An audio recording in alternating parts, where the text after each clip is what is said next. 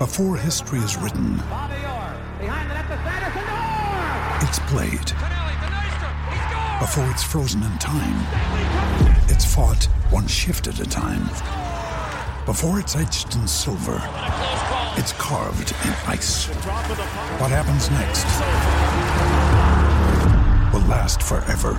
The Stanley Cup Final on ABC and ESPN Plus begins Saturday. Another day is here, and you're ready for it. What to wear? Check. Breakfast, lunch, and dinner? Check. Planning for what's next and how to save for it? That's where Bank of America can help. For your financial to-dos, Bank of America has experts ready to help get you closer to your goals. Get started at one of our local financial centers or 24/7 in our mobile banking app. Find a location near you at bankofamerica.com/talktous. What would you like the power to do?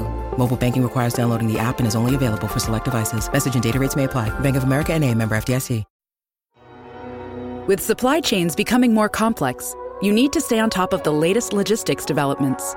So if you work with logistics, you need the Beyond the Box podcast from Maersk. It's the easy way to keep up to date with everything from digital disruption in logistics to the need for supply chain resilience in today's market. Find out more and keep ahead of the game with the Beyond the Box podcast on logistics insights at maersk.com/insights.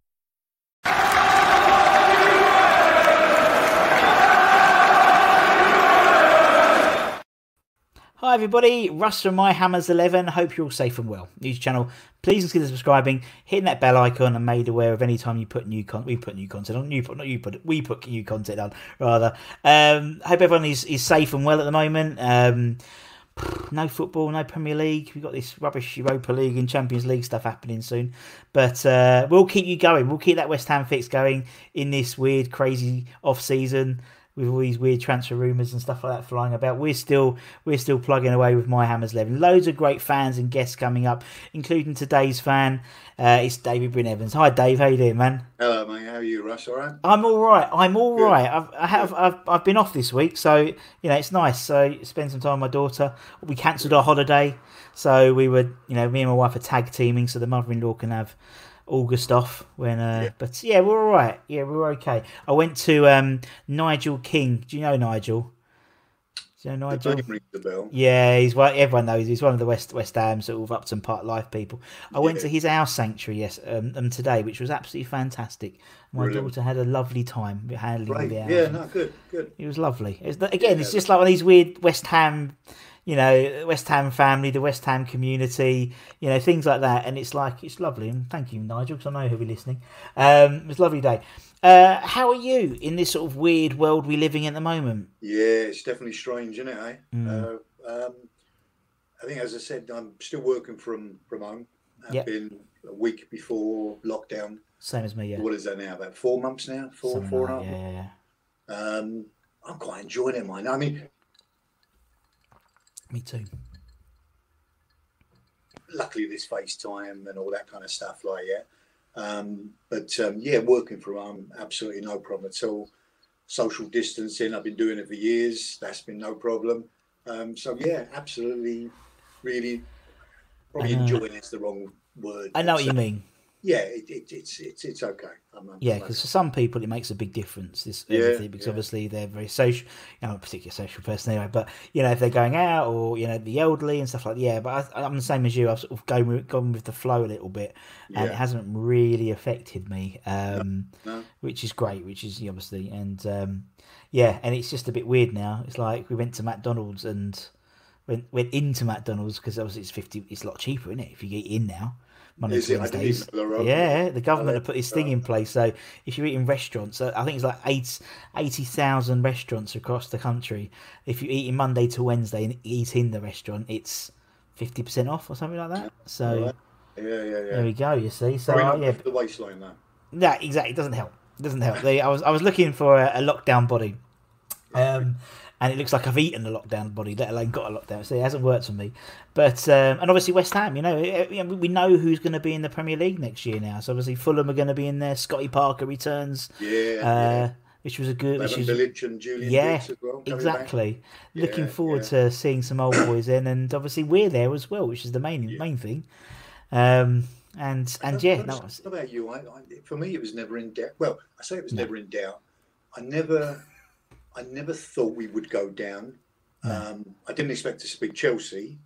I probably did expect us to beat Burnley or whatever, but I don't know. I just thought that the teams below us just were showing no real form. Nah. Villa picked up towards the end, didn't they? But no, I generally wasn't. I wasn't overly worried about us going down, if I'm honest. Yeah. I was the same. I knew we would. I knew we'd as you said, we'd get there in the end. I mean, we were fortunate in there was arguably 4 teams worse than us, you know. Yeah, oh, absolutely. And I said it on this channel, even between restart, I said Watford were going to go down, not Villa, and I was very proud of myself. But yeah, I mean, it was just one of, and typically for West Ham, we start playing some really nice football, and then that's it, no football for 6 weeks, and everyone goes on holiday. Crazy, you know? Yeah, just no, it's a shame. Ain't it? It's a shame. It is a shame because I mean, yeah, it comes, but yeah, we'll see. I mean, I've, you know, I have blind optimism every off season that next season's our year. This is our year. We're going to win a cup this year, and da da da. And after about 4 or 5 games, I'm back to square one again, and that's the build me up throughout the season. Sadly, these days it's all about the 40 points, isn't it? It is, and that's the difficulty. We don't take the cup seriously. I mean, the League Cup and the FA Cup are there to be won for clubs like us. Yeah. If you put out a strong team, but again, it's all about the money. It's about the premium money. And I get it, but for the fans, year after year, sort of no cup runs, it's not great. It's not great. Especially for a club like us, who traditionally, other than the odd year, but traditionally we've always been poor in the league, but we've had the good cup runs in between every now and again. So sadly, we're not even getting them anymore, which is which isn't good. It's not, and I know exactly what you mean. It's. You know, I would love us to come out the blocks in September, just go for it, you know, and you know, like we did against Man United, you know, and try and play those away games, those free hits, and you'll get some of those free hits back, you know, you'll get some of those points, and then come sort of January time, be on 28 points, something like that. You'll hopefully pick up 4 wins by the end of the season, and she said, just go for it, because I think. And it's one of those things where it breeds confidence in the team. If you're always winning, the cup runs and it does. You know, your league form might dip a little bit, but you'll still have the momentum going because people want to play in the semi-finals and the quarterfinals. So they have to play well to get into those teams and get a quality squad in. But we don't. We know. I think the fans, as much as anything, though, need to manage their expectations sometimes. Yeah. Because when you're starting to talk about top 6, well, the top 6 now is a top 8. So to come 9th is an accomplishment these days, 8th or 9th. And I think fans talking about top 6 and whatever, you need major investment in the team, the squad, if you're going to get to that level. And sadly, that's not going to happen for us. So I think a couple of seasons, mid-table, and maybe with the odd cup run, happy days. I'd take it all day long. Yeah, it just needs a fair. I mean, I was speaking to someone the other day, and we was talking about that. And obviously, we tried it, didn't we? We got our feet sort of slightly burnt with Pellegrini, and it was almost we'd built a really expensive house, but we hadn't seen if the foundations were strong enough to support that house. Yeah. And that's what happened. They built this house.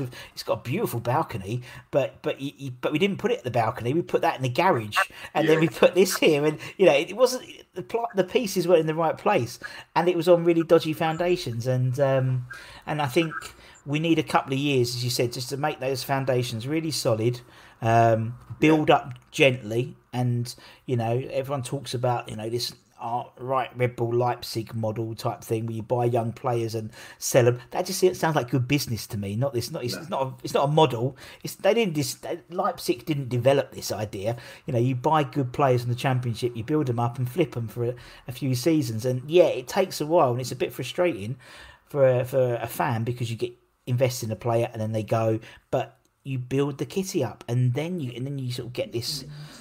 That's how I think, because we're not going to. Reality though is that we might not be a selling club as such, but for instance, Declan Rice. Yeah. We all know that Declan Rice, whether it's this window or maybe the next one, we all know he's going to go at some stage.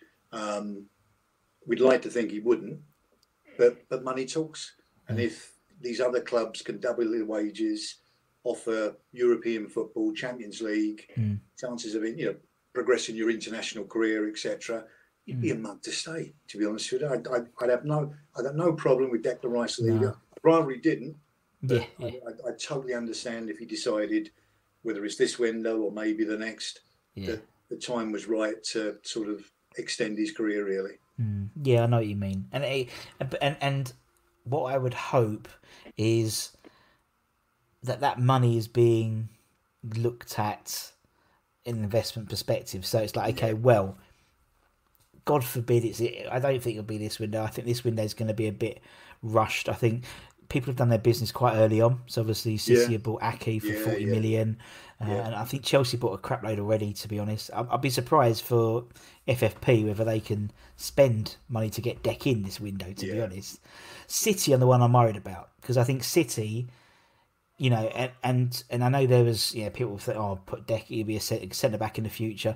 You can go and buy it. I mean, you could buy Aki for £40 million. He's a good centre back. They bought Liverpool Van Dijk for I don't know how much, but 30, 40, 50. I don't know how much it was. You can go and buy good centre backs, but the role, that sort of position that Declan Rice plays, there's not many of them people around, and. No. There's a price tag on that. And someone like Man City, with Fernandinho leaving, need that sort of box-to-box energetic player. And I don't think Chelsea... I think Chelsea have got... They're all right at the moment, but I think City are the ones I'm worried about, because I think they totally. But wouldn't it be nice to be talking in 10 years' time... Oh, yeah. ...saying about Declan Rice, club legend... Mark Noble, yeah. It would be lovely, wouldn't it? But sadly, I think those it just doesn't happen these days. It is, but I don't know why. I have this weird feeling with Declan Rice. It might be the way he talks about the club, or just the way you don't hear any criticism of the club when he talks. And he's not a great interviewer. He's very like a boy talking in a candy shop when he and they'll knock that out of him, the PR team, eventually. But and you think he would, things would splurt out because he talks so off the fly. But I think I would love Declan Rice to do a Mark Noble. I think he would be different. He could be another Mason Mount and another Ollie Barkley. Ross Barkley. Who's Ollie Barkley? I don't know. Ollie Barkley. Ross Barkley, or John Henson. He'll be another one. But if he was, he'd be a massive fish in a small pond at West Ham. Absolutely, absolutely. Couldn't agree more. And if it means give Mount another £100,000 a week more, if it means next year. He'll definitely be team captain. Mark will be club captain, and he'll be team captain. Build the team around him. Give him, and But the flip side is, if Chelsea came in and said, "Right, there's 25 million and Batshuayi," and we said no, Declan's not going on strike. Do you know what I mean? He's not that type of player, so he knows his worth as well. So who knows? Who knows? But anyway, we leave that to all the other. We leave that to Gonzo and Gio and the Irons United. Like, they do all the, and Nicky, they do all the. All these sort of the trans. I do nostalgia. That's my niche. Brilliant. Now, which is actually more enjoyable, I think, quite often than not. Now, for you, David, I see the shirt. I see the collection behind you as well, which is impressive. My wife can't stand. I've got 4 or 5 shirts in a cardboard box, and you've got a whole rack. I see there. Why West Ham, David? Why is West Ham your club? To be honest with you, I can't think of a time when I ever had to make a choice. Yeah. I think my mum and dad West Ham were their team of choice, but they weren't big football fans. So I guess it came from there. I mean, obviously I lived in the area.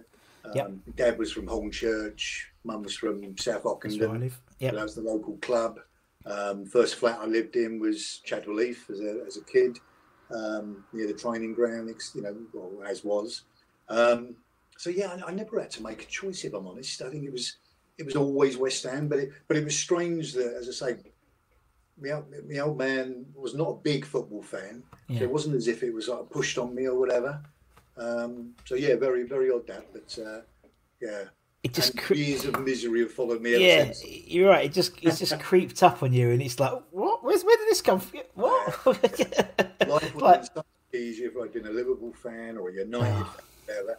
But saying that, I always say that the highs that West Ham fans will experience will always be much higher, right up there, more so than the top six sides that are winning cups every season. They're qualifying for Europe. When we get to a final, it's a big thing, and I love that. Like, you know what I mean?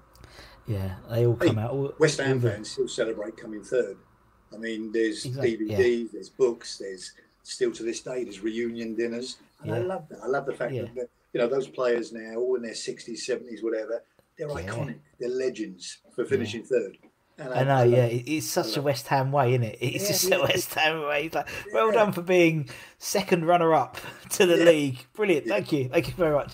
But but it's so true, and it's one of those things. Yeah, I mean, for the highs, they are extra high for West Ham. I mean, of course they are, and you know, our cup finals are Tottenham, Chelsea, and Man United.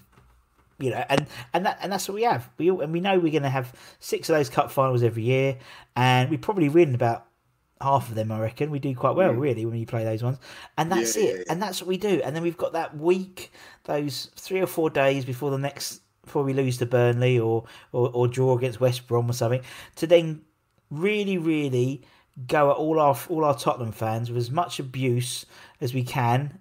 And then we know come Saturday they'll be getting it all back to us because they said we've lost 4-0 to Sheffield United. But that's what it is. That's what being a West Ham fan's all about. And having the sense of togetherness and community, and you know, it's, I don't know what it is about West Ham fans, but you know, I mean, like today going around the thing with Nigel's at our sanctuary. You know, it's so random, but it was. Yeah. Just West Ham. You always get that random thing when you're on holiday or in a different area, and you see someone or they see you in a West Ham top, and out it comes, or irons and whatever. You don't get that with other clubs, not to my knowledge anyway. No. But it's something quite unique with West Ham. It is. And you talk about social distancing. We've been doing it for years, haven't we? Yeah. We don't shake hands or high five. We just do that. No. They do that, and you know, oids, yep. Yeah, no, absolutely. I always wear my. It's me and my daughter. We always travel in colours. That's what we've always done. Yeah. And even when she's been a baby, and my suitcase is always full of, because you never know, do you? As you said, you always bump into someone, and I've seen people in like Liverpool shirts and stuff, and the waiting staff at the hotels and stuff, they don't seem to interact with more than West Ham. You know, they come over and it's Bobby Moore, and it's incredible the effects. You know, and they even do this channel at the fan base outside of Essex. You know, outside of London is mental, and that's what I love. And it's like today I was wearing this, and some random bloke came up to me and we was in, I don't know, looking at loads of pigs. And he went, they're all Millwall. This lot are all Millwall. And I was like, oh, are they? Yeah, all these pigs are Millwall. Don't go near them. I was like, okay, right, no worries, mate. And we chatted for about an hour about West Ham. And it was just amazing. I just love it. Yeah. And that was over in Maidstone, you know, right over the water. But that's what being a West Ham fan is all about. And particularly now you see it, obviously, on Facebook. You know, you go on Facebook and stuff quite a lot. And you see, you know, and there's been people who've suffered, West Ham sort of fans who have suffered obviously during this time, have lost loved ones and stuff like that, or got out of work, and you just see the community helping them all out. You know, like Jackie Hughes' grandson, he unfortunately passed. He was 15, and we got a floral tribute on one of the seats for the last game at Villa. You know what I mean? And all the stuff like that, and it's. Yeah. I don't see any of that outside of in other clubs. I just don't, and obviously we're not privy to it, but. You know, even my Tottenham friends and stuff who watch this show, because they haven't got nothing like this. Yeah. And, you know, if John's watching and people like that, right? But, you know, they watch it because they ain't got that sense of community. Yeah. And we can never be accused of being glory hunters either. No. Ever. Although I got in the promotional season 92-93 when so I was a glory hunter, you know, finishing second to Newcastle United and scoring a last minute goal against Cambridge to go up. But I was a bit of a glory hunter. Now, obviously, David, you know, since obviously, you know, since West Ham was somewhat just like a mist descended onto you, and that was it, you're a West Ham fan. Yeah, there must have been some really sort of. Really, like, key memories or things that stick out in your mind of your sort of fan's career. I've sort of given, in terms of games now, three games come to mind. I mean, obviously I was at the playoff finals. Yeah. Didn't get a ticket for the FA Cup final in 2006, but it was in Cardiff for it and all the rest of it, soaking up the atmosphere as you do. But those games aside, the three games to indulge me on this one would be, first one would be first ever game. You always remember your first game. Yeah. And my first game was August 78. I know I don't look that old, but August 78, it was our first game of the season after we were relegated the season before. So we were in the old second division. Yeah. And we beat Notts County 5-2. What an introduction to football. I think David Cross scored a hat-trick. Devonshire scored. Oh, wow. Yeah, brilliant. Absolutely brilliant. Actually, I think you always remember your first game. Yeah. Yeah, it was special. Yeah. That's brilliant. So the second one then would be the Carlos Tevez last game of the season at Old Trafford. Oh yeah. Oh, that was intense. That was really intense. I mean, I've never watched a game, and do you know what I mean? You're riding every tackle. Didn't expect to get a win. Didn't expect, which we needed. Nah, yeah. I know United. I think on the day, I'm sure I remember they dropped a couple of players because they had a Champions League final. I think they had. Yeah, it wasn't their fullest team. Yeah. But even their reserve side, I mean, you know, it's a decent team. So I mean, the whole end of that season, what was it? Was it 8 wins and a draw? Something like that. It was amazing. Oh, superb, absolutely. So a great ending to the season. Obviously, stay up on the last day. You can't get better than that. No. And the third one would be the Mark Noble testimonial. Oh, nice. Only because, I mean, it was great to see all the old players here. Great to be at Upton Park. And as I say, see Di Canio back and all the kind of iconic West Ham players as well. But for me, my son Ruben is a massive West Ham fan. He's 11 years of age now, and that was our last game we done at Upton Park. So I mean, I done the Swansea one, which was about a week after, whatever. Yeah. But I'll always remember that because we had decent seats. It was I don't know how many goals was it, 9-6 or something, stupid. Yeah. But again, I'll always remember our last game at Upton Park together. So yes, quite special that one. Yeah, that's lovely. And you're right, and it was. It was just one of those lovely days, you know. It was just a lovely day. It doesn't happen a lot at West Ham, you know. We hadn't had a testimonial there for God knows how long, I know, like years and years and years ago. And secondly, it was just like a nice day, you know. It was a bit, you know, it wasn't particularly serious. As you said, it was almost like a sort of the last game in the bowling type thing, because you had like the greatest hits. It was like a now 20, you know, compilation of the season. You know, it's like it was like, oh, here's Di Canio and here's Dean Ashton and here's Kevin Keane and and it was lovely. And it was just nice to. I love the fact that Mark decided to do it because I mean, I think there was a talk he could have done it at London State, but he wanted to do it at the Bowling because of what he meant to and everything as well. And it just encapsulated West Ham. And you know, I mean, for a testimonial, you don't usually get a sellout, really, practically a sellout. You know, it's like I remember Tony Gale interviewed him, and he had 8,000 because he buggered up on the scheduling. He didn't realise West Ham were playing at home that day. But and again, that was another good night. I'd done the Tony Carr testimonial. Oh yeah. And there was only 13,000 for that. And you were both Ferdinand brothers. Lampard, Joe Cole, and John Terry were there for pictures before the game. Didn't play in the game because they had a game. But I just I was amazed. Then Di Canio was there. Zola come on second half. He did. Best player on the night he was, and he was our manager at the time. I know, yeah. But as I say, it was a shame for that one that there was only 13,000 there. It was a night game, wasn't it? It was an evening game, if I remember. It was. And there was something. It was like, you know, it was the Mark one. I think we had a game on a Saturday, didn't we? Have a game on or coming up? It wasn't the end of season gig that they normally put it on. No, it was during. I think it was during. Yeah, it was during the season. So, but it's just the way these things fall out in terms of organising. But it's. And you're right. And what I love, about that last game you mentioned was it wasn't about a game; it was about experience of you and your son, and absolutely. And that's what it's all about. And I think it's great that we can watch the football on the telly and stuff, but you don't realise. Are you a crowd noise on or off person? On. On. Yeah, to me, I overheard one of your interviews the other night. Yeah. I think the fella said that he started with the noise and then didn't like it and then went off. For me, it was crowd noise on right from the start, because it just takes away. You forget that you're watching a game that isn't.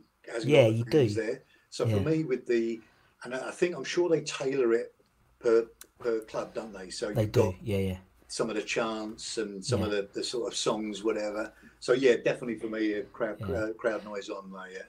Yeah, we interviewed a guy called Travis Newton, which I think I've posted a couple of days ago, and he works for Sky, and he was in a meeting with the guy who came up with that idea, because I assumed it was a bloke in a dark room with like buttons and that's what I thought.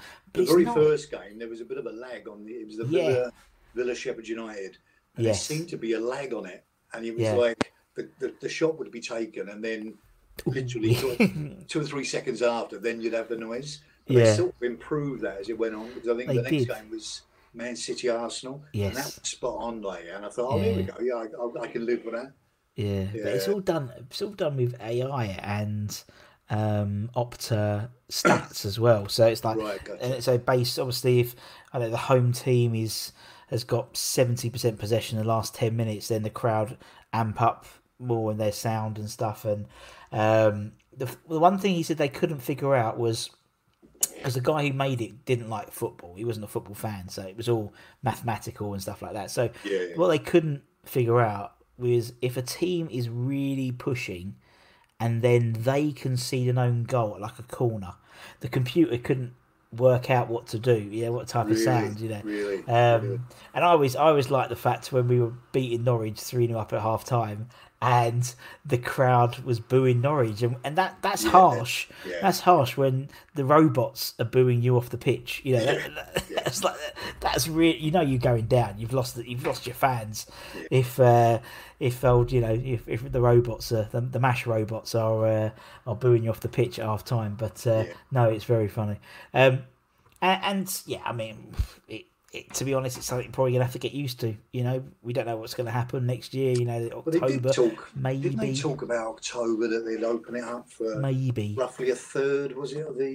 I'd be surprised if they do, but there was talk of that anyway. They were planning to do all the stuff this last week, was it? Or, early this week, and it all got cancelled because the R rate went back up, and I think, well, we know for sure the first few games will definitely be completely behind closed doors, and I think.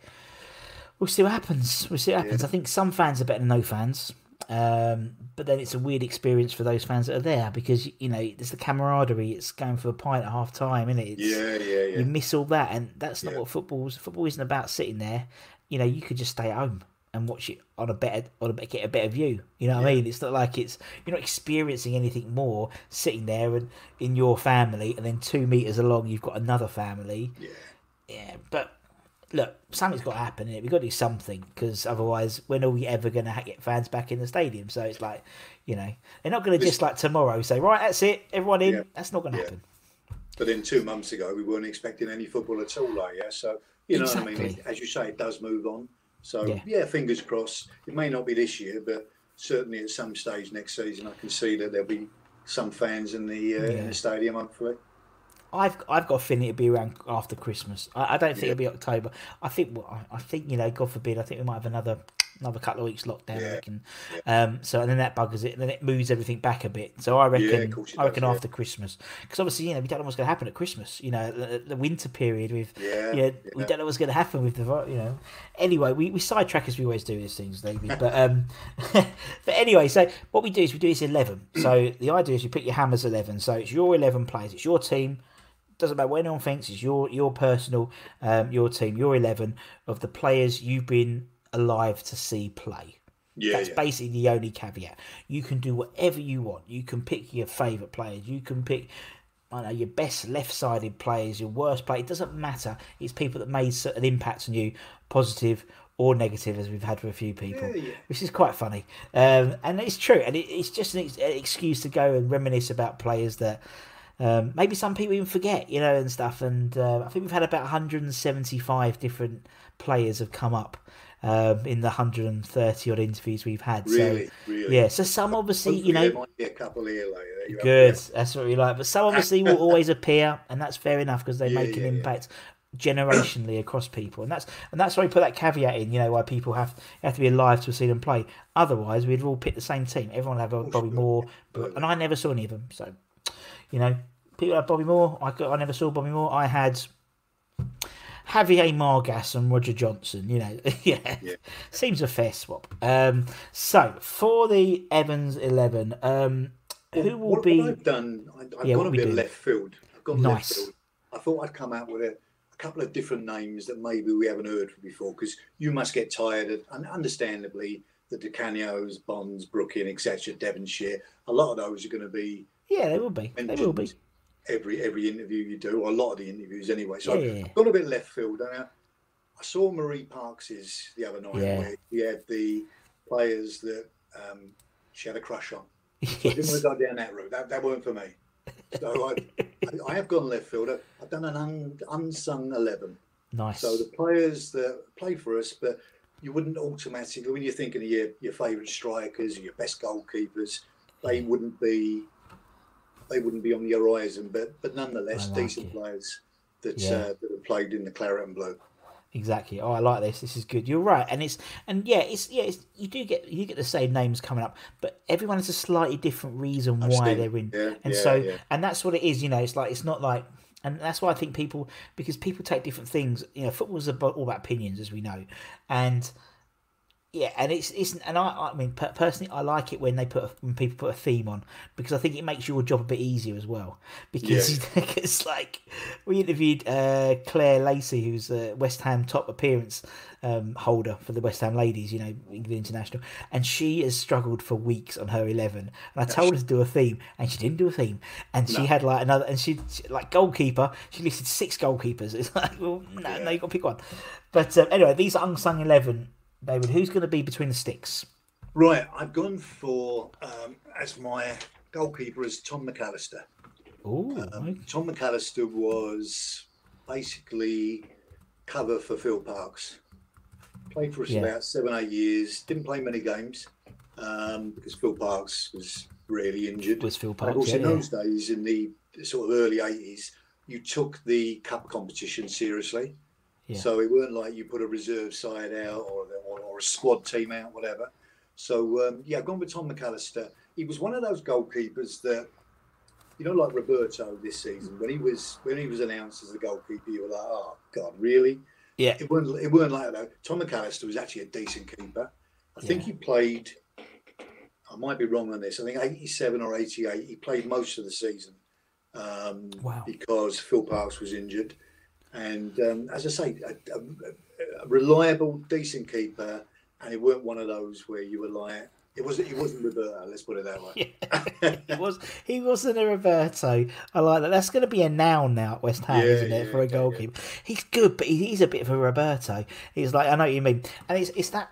And I'd love to get, and hopefully we're going to get a couple of sort of not reserve team keepers, but second choice keepers on the channel soon. Yeah. We hopefully get Ian Furr on, who obviously a big American goalkeeper.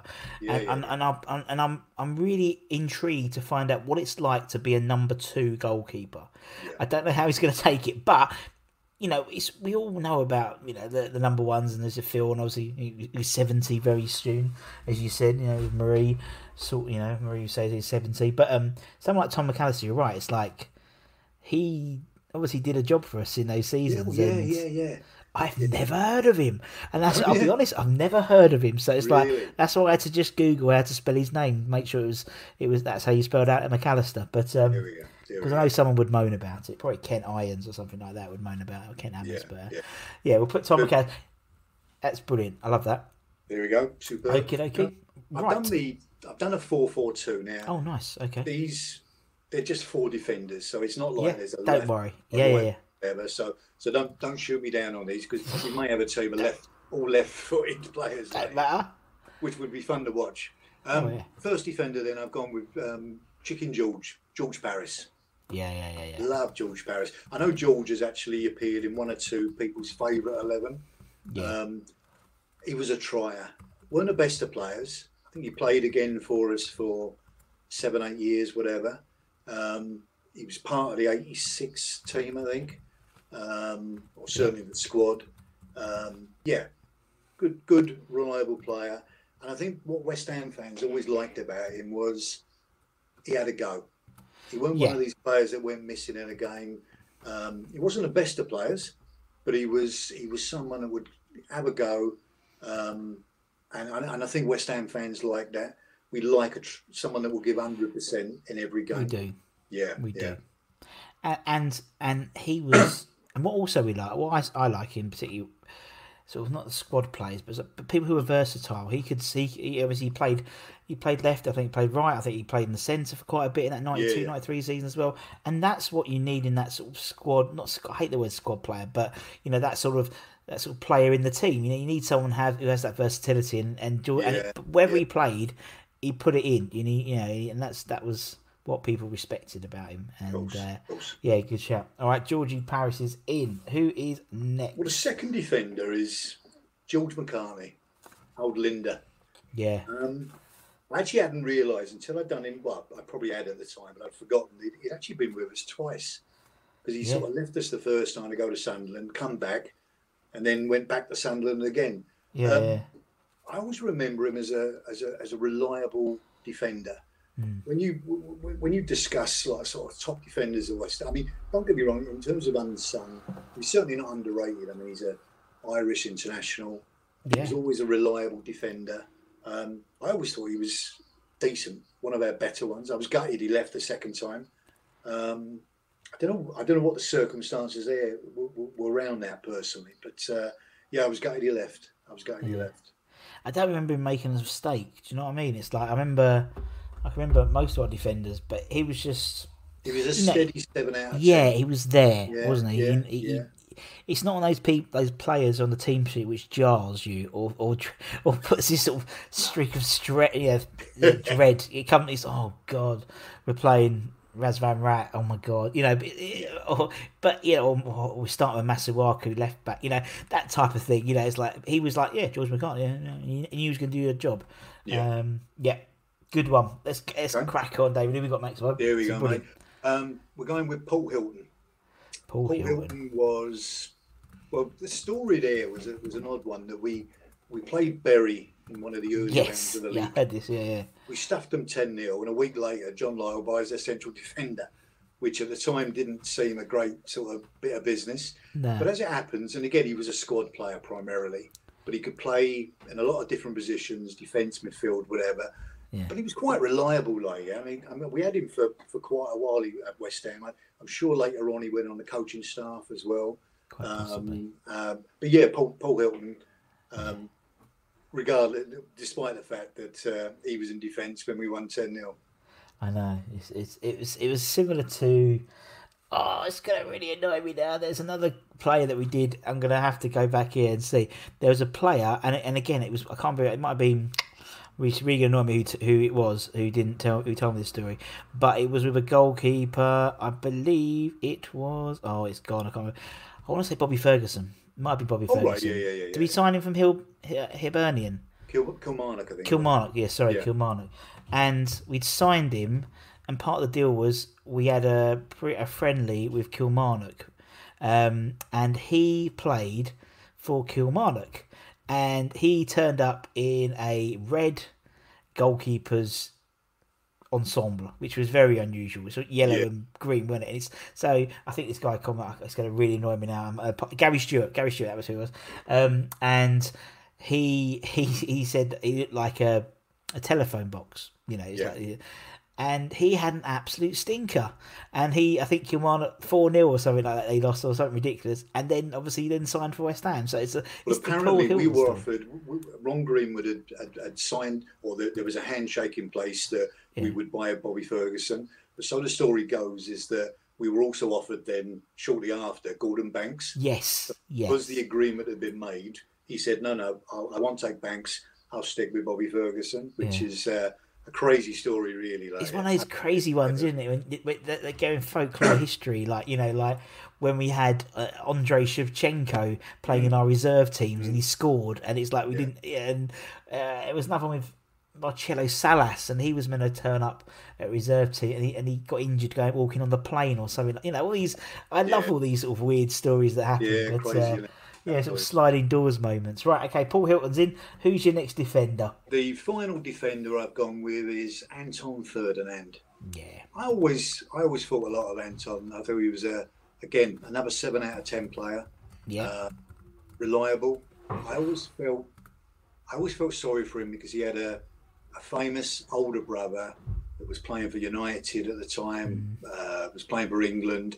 I always felt he was always in his brother's footsteps. Yeah, I think if Rio hadn't been there, I think we would probably look at Anton. I think he was always being compared to his brother, basically, and that was always a bit of a shame because, you know, Rio was something special. Yeah, no, you're right. And when I interviewed him, I didn't. It's funny. I didn't want to bring it up because I'm sure he must get brought that, but he brought it up himself, and he did say that same thing. He goes, you know, he had the other side, you know, so he had the other pressure where he turned up. Playing in the first team, and people he played with Rio as well. So he thought like they were always. He thought, yeah, I felt like people were always going to compare me to Rio, and it's like when people like Joe would like put him under his wing, or well, not he's smaller, but he's taller, but you know what I mean, figuratively, and he was like gobsmacked that, you know, that they were treating him as his own person.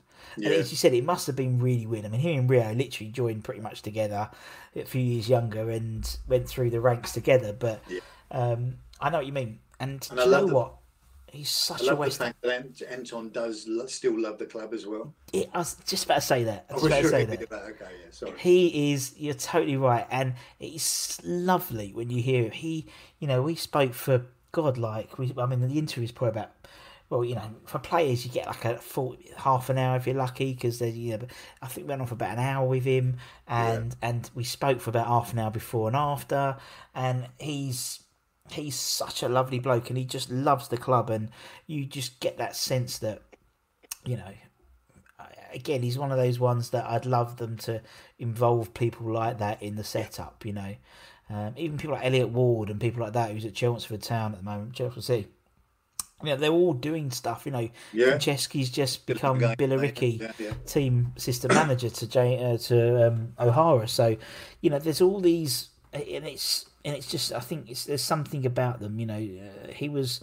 I came out of watching that interview with Anton thinking like, fuck, you know, what a lovely bloke, what a genuinely lovely, who adores, and that's quite unusual for the modern player. All the old boys. Parksies, your Maccas, your Cotties, your Tony Girls, love the club to bits, and you know they do. But the modern players, you never think have the same affection. A couple, but he does, and I totally agree. It's a good shout. Big fan of Anton's, and he watches all the videos. So obviously, hi Anton. He does. He does. And we'll get a retweet because we put him in. So there you go. That's always good. Right. Let's go into midfield. Who we got in midfield? Right in. This one was an obvious one for me. Yeah. Jeff Pike. Yes. Good old Jeff Pike. 13 years at the club, 300-odd games. But he's never, I don't think anyone would ever say their favourite player of that time was Jeff Pike. I've never heard that. It was always Trevor Brooking, Billy Bonds, Frank Lampard, whatever. But Jeff Pike was that reliable midfield player. Again, 7 out of 10. Played in the 80 Cup Final, played in the 81 League Cup Final, part of the team that sort of went up in 81 as well with record points. Yeah, just a really dependable midfield player that no airs and graces about him, just goes out there, does his job. Yeah, Jeff Pike then. Yeah, and I think he's one of... 6, I want to say. He might be five or 6 players who played in the 80 and the 85-86 season. I believe so. Obviously got Parksey and Rhys Stewart, and he was one of them. And again, I think you're right. Talk about unsung heroes.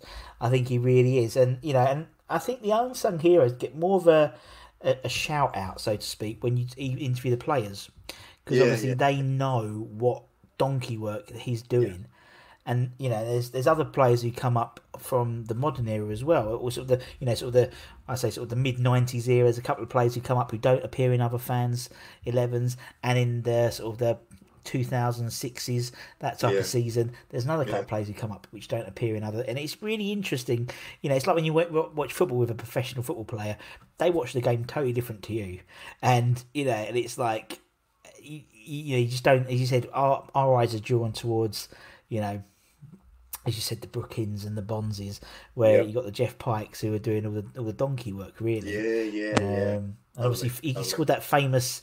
Him and Mark Ward scored that famous guy at Man United, which then they, which was a total fluke. And then they said, "Oh, we've been working on a training and in the interviews." But yeah, really funny guys. Right, Pike is in. Who's next, man? Right, I'm going to go with Luis Boamorte. Oh, that would be a popular one. A lot of people are going to go, "Oh my God, he must be on some serious medication to sort of pick him." I always liked him. I know he loves the club. He always talks very fondly in interviews, always talks fondly about West Ham.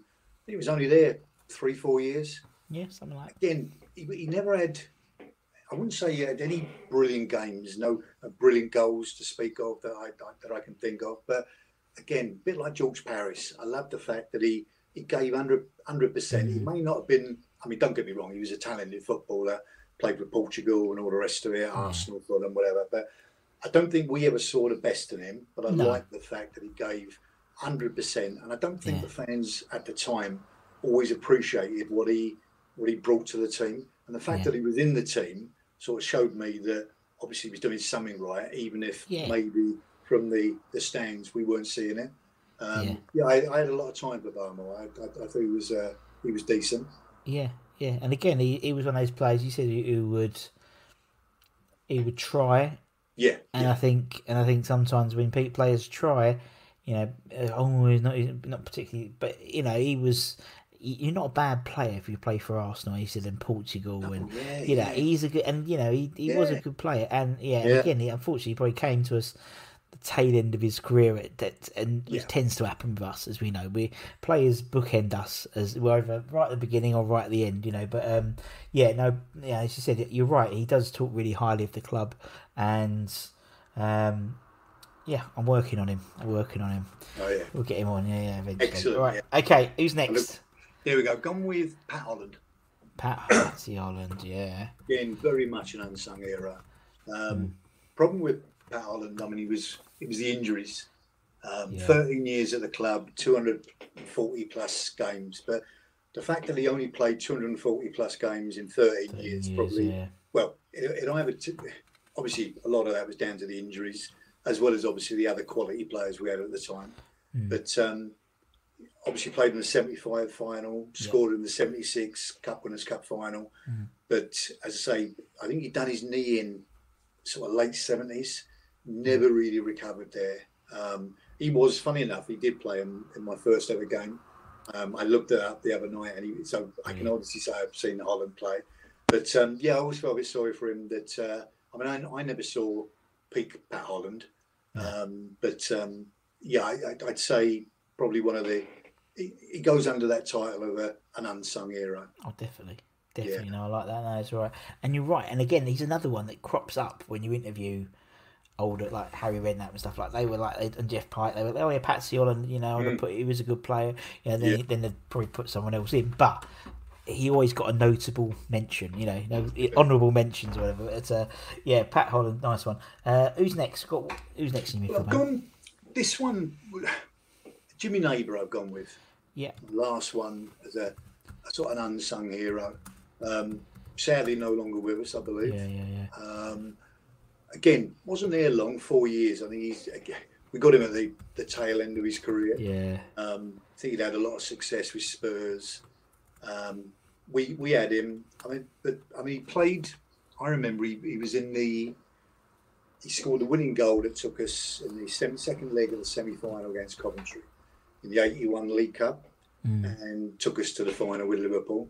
Because obviously we'd lost the first leg, won the second 2-0, and Jimmy Neighbour scored the sort of winning goal that took us to Wembley. Yeah. But I don't think, again, injuries a bit like Patsy Holland.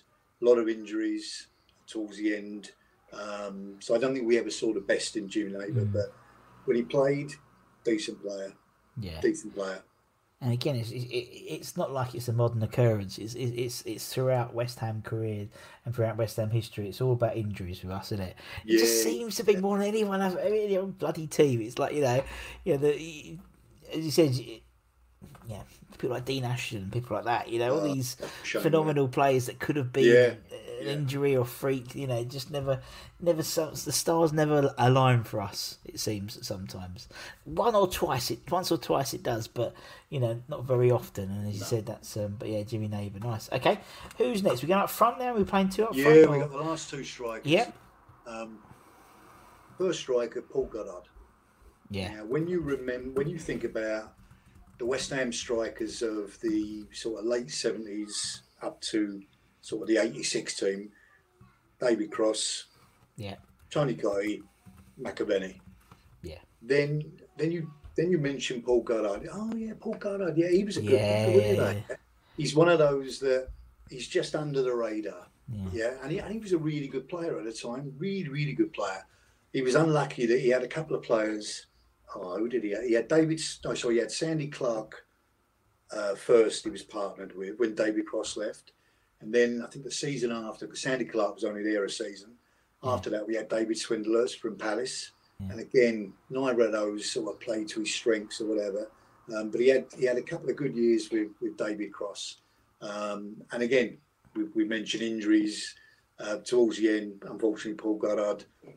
The injuries didn't help him, and I think he went to Newcastle, then ended up with Derby. I think I'm sure he might well have Newcastle and then with Derby. But sadly we had two or three good years with him, and again he's one of those, as I say, when you mention the strikers, you won't get many people that'll be their first choice going to Goddard. It'll be, as I say, David Cross, Cotty or McAvennie. Yeah. And then it'll be Goddard later. So for me, an unsung hero. But you're right, and unfortunately, in some ways, you know, we moan about injuries cutting players' careers short.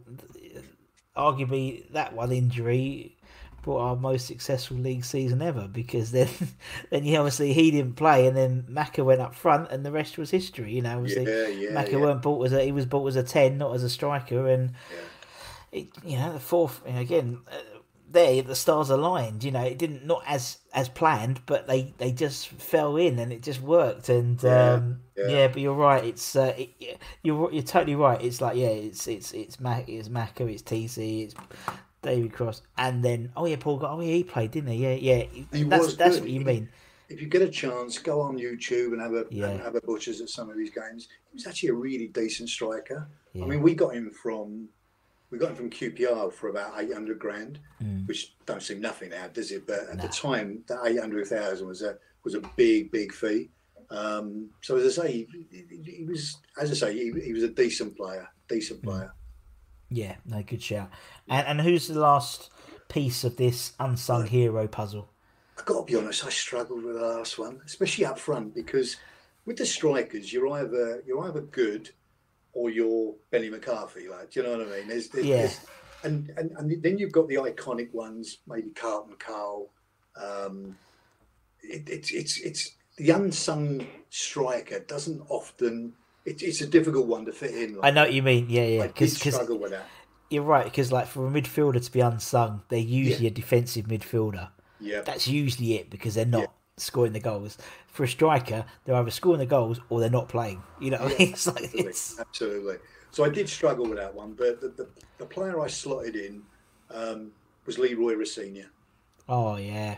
And I put Leroy in. I read his book a couple of months ago, and one of the features there is, I mean, he was an okay player, wasn't the best. No. I think he had a goal ratio, goals to games, about 1 in 3. Yeah. But when you read the book, he often played when he was at West Ham with injuries that these days the players would be having 6 weeks off. In those days, it was an injection, out you go, and whatever. And I think for that reason, he was. That's how I was able to sort of slot him in there. as an unsung hero for what he did for West Ham, playing with injuries, and as I say, not being a bad player. It wasn't. I mean, he was there sort of what 87, 88, which were not great years for us on the pitch. So again, the 1 in 3, not a bad little hit for at that time. And again, he's one of those players who still loves the club. Obviously, he's an ambassador. Yeah, he's one of the club ambassadors as well. We've had him on the channel. He's fantastic. I love him. Yeah. He was a lovely guy. And I mean, it's one of those great, and that's what I love. I always interview when I ask the players, I said, you know, how did you join West Ham? What's your story? He's saying why you're a West Ham fan, and he literally was, I think he was playing at QPR at the time, might have been Fulham, one or the other, and literally John Lyle turned up and he said, oh, do you want to come to West Ham? He went, yes. And that was on the Thursday, I want to say. And he said, I'll turn up on Saturday, we've got a game. He turned up on Saturday. There's the number 9 jersey. You're starting, and he didn't know any of the players. He only knew Tony Gowse, from his Fulham days. That's the only person he really knew. And then he's like, "Off you go, lad! You know, up front, off you go. I haven't trained with any of this lot yet. It doesn't matter. Off you go." He might have even signed him on the Friday, and he played on the Saturday. But I interviewed Gonzo from My Hammers from Hammers Chat, and Leroy was in his 11. And because he loved him, and it was just like he was just one of his favourite players ever. And I'm sure the story goes is that, because I read Kerry Dixon's book. Sure, Kerry Dixon had a choice of West Ham or Arsenal at the time. He ended up staying with Chelsea. He'd fallen out with Ken Bates, whatever, as did a lot of people. But he was tempted to get sway towards West Ham because he'd met John Lyle. John Lyle had sold the club well to him later. In the end, he decided to stay at Chelsea, and I think that's why we then sort of pushed towards Leroy Rassinier. Yeah, so I think we'd lost Tony Cottee at the time. Cottee had gone to Everton. Yes, you're right. There was he. I think Leroy said. I think there was talk of them buying Kerry Dixon, and it fell through, and he was seen as like the Kerry Dixon light. Yeah, and I think about $1 million or something. Yeah, it wasn't a lot they paid for him in retrospect, but. It's a funny one, isn't it? But I love all those stories. That's what the stories I love, like, because obviously the players pick it up as well. You know, he knew that they were trying to get Kerry Dixon, and then they took. So obviously, he thought, well, clearly you haven't got Kerry Dixon, so that's why you're coming to me. But David, it's been lovely. I've enjoyed it, Russ. Really nice chatting to you. I've loved it. Brilliant. It's lovely. Thank you. Oh, fantastic! And I love the fact that.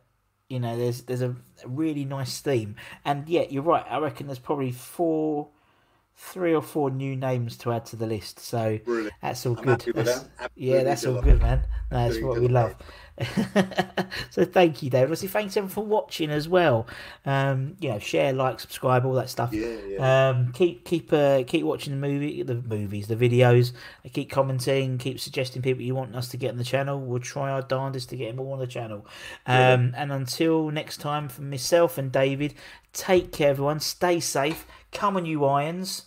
You got to do it. That's it. Social distance, and we'll see you next time. Take care. Social Podcast Network.